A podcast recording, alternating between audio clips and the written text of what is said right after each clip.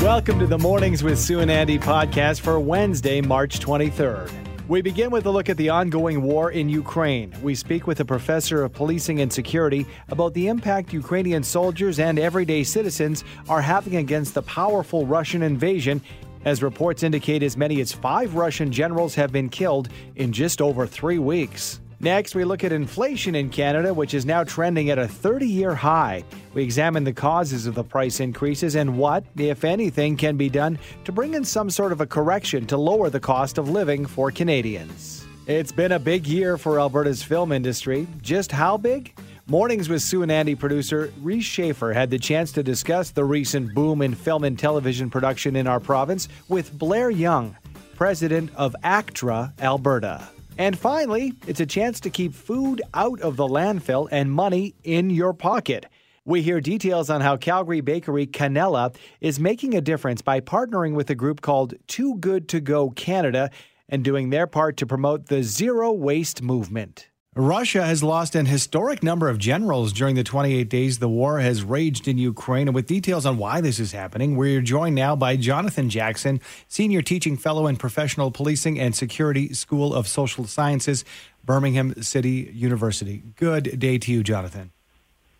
Good morning. How are you? Good, good. Uh, we only have a few minutes, but I want to get to this because I saw these stats and I saw some numbers. So I wonder if you can break it down for us as far as how many uh, Russian generals we've heard have been killed in combat and, and how it compares to other conflicts.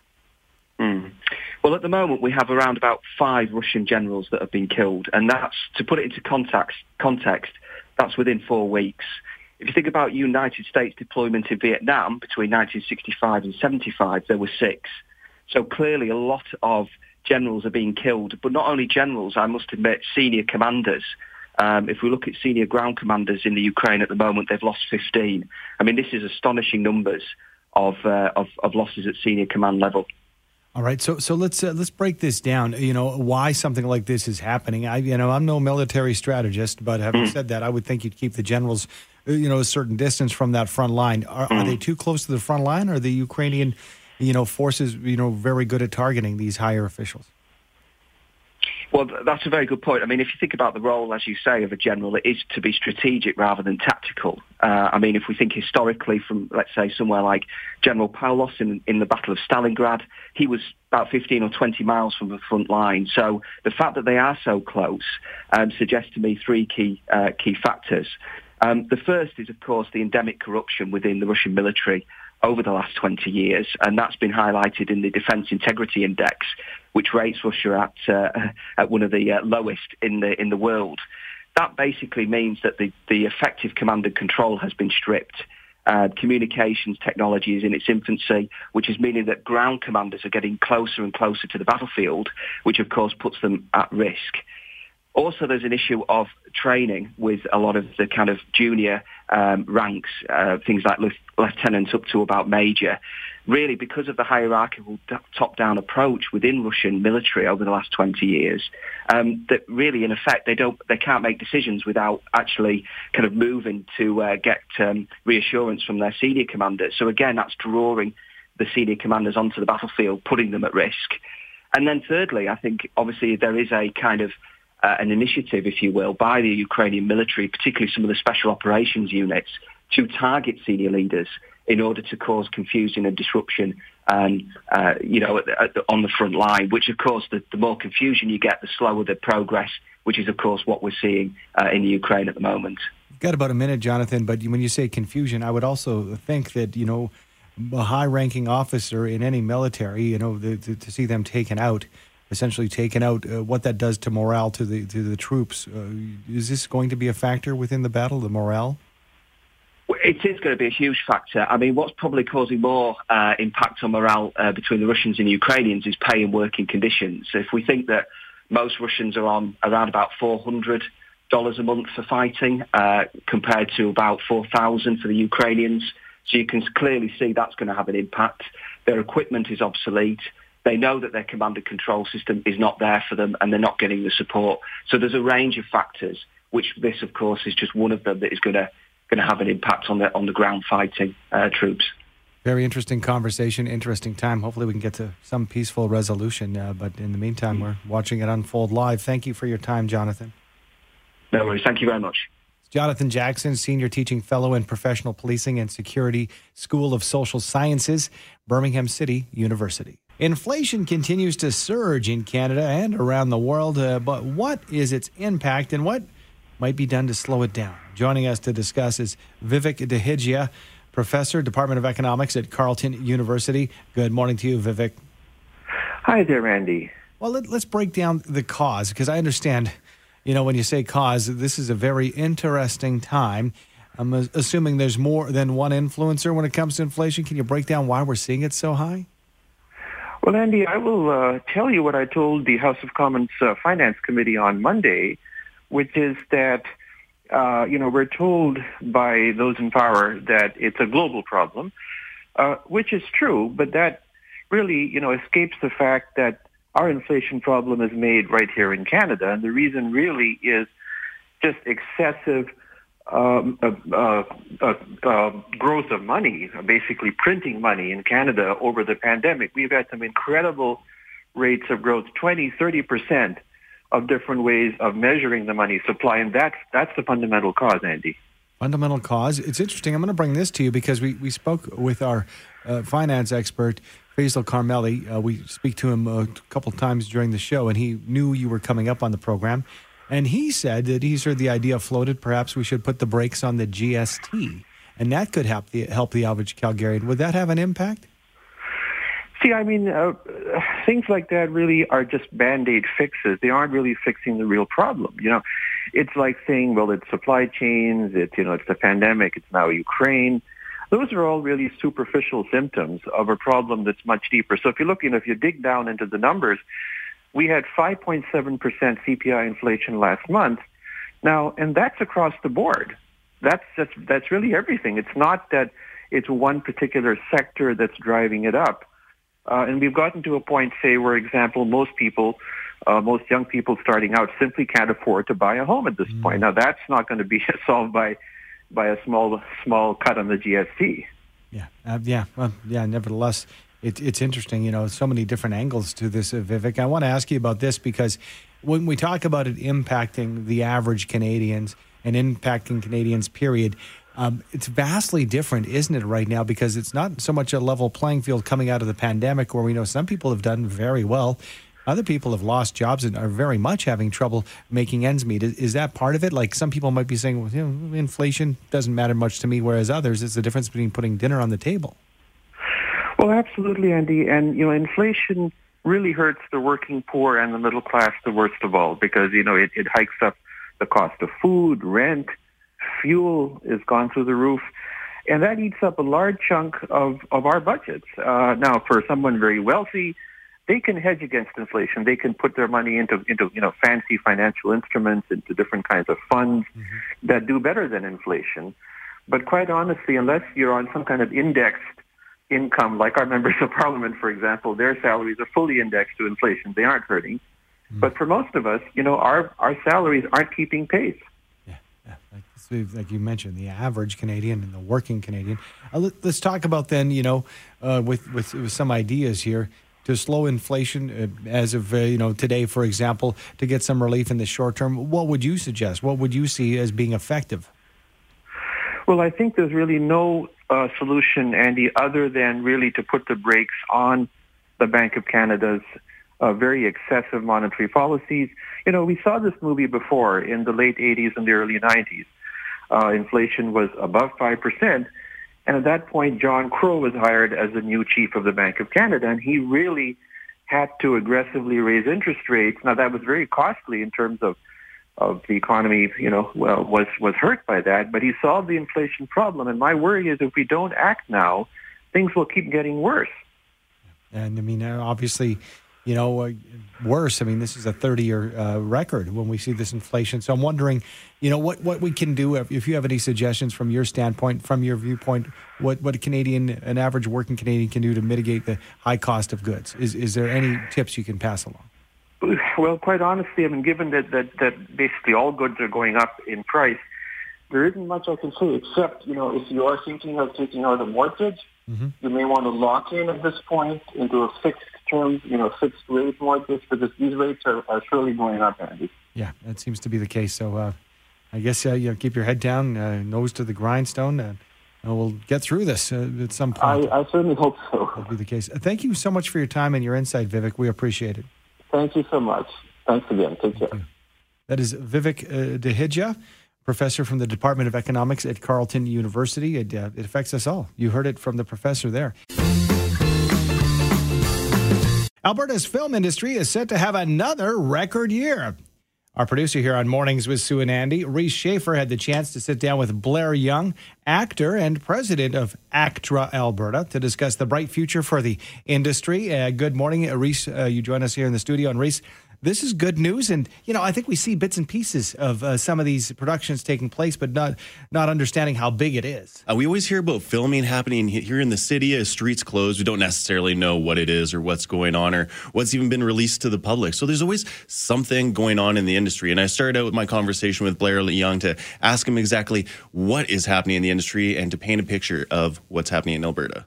Um, I think exploding is probably an understatement. I mean, we just had the best year of production that we've ever had. I mean, I think our previous best was something in the neighborhood of 320 million, which probably was back in about 2017. And we cruised right through half a billion dollars in production last year. Wow. Um, you know, and it's funny because you look at a place like Georgia, uh, which 10 or 12 years ago did about the same numbers that we would have done, sort of 300 million a year, and they do 7 billion a year now. So if we just continue this trajectory, there's there there's nothing but positivity in terms of the future of the Alberta screen-based industry.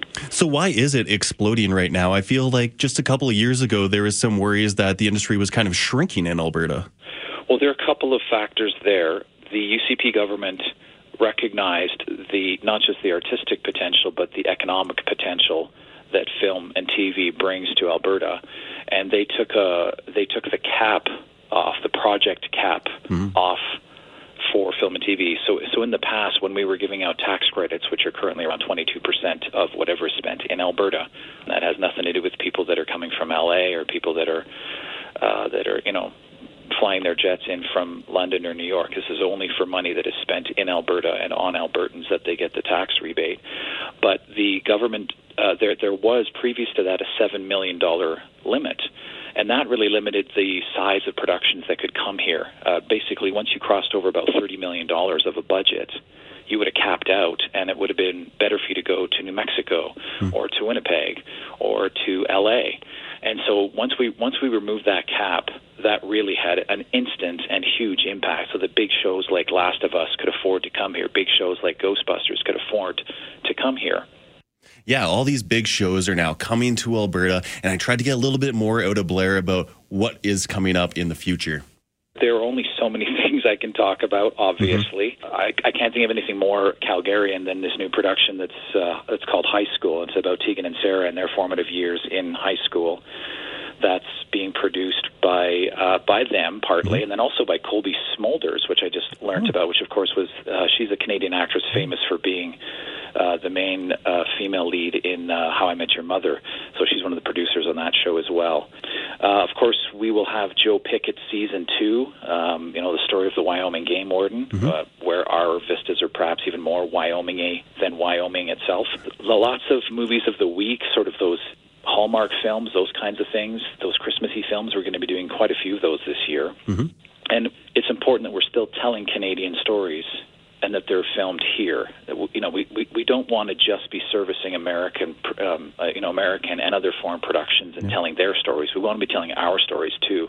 And it's good that even though we are so busy, there is still room for lots of Canadian films. One that just finished called Ties That Bind by a, uh, uh, James Rexedler, and another show called Cold Road that's shooting with Alberta cast and crew up in northern Alberta and Hay River. We continue to shoot Last of Us. They shoot all the way until June, and I think almost immediately start their second season. Like they're they're they're committed to, to, to being here for the long haul and telling that incredible story. Uh, Billy the Kid season two, I believe, is coming back. There are a couple of others that I that I know that are coming that I can't quite say anything because they're not greenlit, as we say in the industry. Suffice it to say that it's going to be at least as big a year, if not a bigger year, than 2021. And there's tons of jobs both in front of the camera, behind the camera. All these productions coming to Calgary are realizing we have great local talent in front of the camera, behind the camera. Super promising. Future is bright. Thanks so much, Reese. And his mornings with Sue and Andy, producer Reese Schaefer, who's speaking with Blair Young, actor and president of ACTRA Alberta. A Calgary bakery, you may have heard of it, Canella, has teamed up with Too Good to Go Canada in a zero waste initiative. With details, we are joined by Andy Amaya, marketing and communications manager at Canella. Good morning to you, Andy. Hello, how are you? Good. Thank you for taking the time with us. Can you tell us about the zero waste movement and your partnership with Too Good to Go Canada? How, how did this come together? So, uh, the zero waste movement is basically uh, a lifestyle where people um, basically reduce how much trash they're they're using throughout the day. Uh, so, usually, like when you go to a bakery, like like ours, you get your baked goods in a plastic box and you carry it out, and then you go back home and recycle it, right? Mm-hmm. So what we're doing is that um, in an effort to kind of go along the zero waste movement, we partnered up with Too Good to Go, which is an application where you would um, bakeries and food places they leave. There's lots of leftovers at the end of the day that are just they're great to eat, but they're not great to sell because they don't have that quality. Mm-hmm. So basically, what we're doing is we're selling that almost like leftover food, and instead of throwing it out or composting it, we are um, just making sure that it's being eaten. Perfect. So this is the end of the day, and you know, bakery. Obviously, we go to a bakery because we want the absolute freshest product. This could be something that was baked very early in the day or the day before. Is that how it works? Yeah, yeah. So basically, it's everything that's best before. Uh, it's not expired. It's just it's peak, it's peak quality freshness is expired in that way. Okay, let's uh, you know zero in on uh, Canella. So, what, what might uh, people find uh, for offer uh, with, uh, with with these deals and with in partnership to good Too Good to Go Canada? Would this be breads or sweets or both? Yeah, great question. So, for example, in our bakery, we make lots of sourdough, lots of muffins, lots of cinnamon buns, and etc. So each bag, it's called a surprise bag. Each each bag is totally different from uh, one another. Like, let's say um, we'll put twenty-one dollars worth of products in one bag, uh, and it'll have croissants, cinnamon rolls, uh, cookies, you name it. And then the next one, it might have uh, savory pastries, so maybe a spinach ricotta roll or um, a sourdough bread type of thing. So it's it's every bag varies. So it's a it is a surprise to get it. And the value when you when you mentioned the, the price, you said twenty one dollars worth. Is that the discounted price, or is it uh, is that uh, already uh, discounted? People can save some big bucks. Yeah, so that's uh, twenty-one dollars is the uh, base price. So that's what our inventory would uh, amount to. Like it's twenty-one dollars worth of product, Mhm. but then we sell it for six ninety-nine on the app, uh, and that covers also the fee for using the app, which is one ninety-nine, I believe, and then we get to keep the five dollars uh, that is actually made from selling the product. Okay, so if I purchase it on my app, because it, does it kind of hold the product for me till I can pop down that day? Yeah. So what happens is you you place your you reserve your your bag online on your app, and then uh, the next day or the day of, uh, you have an hour before closing to pick up your bag. Wow, good stuff. And uh, response has been pretty good. Well, we just we just launched yesterday, and we already sold our first bag within less than uh, two hours of it being up. Good stuff. We'll send people to canellayyc.ca. Yeah, so you could go to that's our website. Uh, you can also follow us on Instagram, Canella YYC. Uh, we usually update more about like the zero waste movement and how we're involved on our social media channels.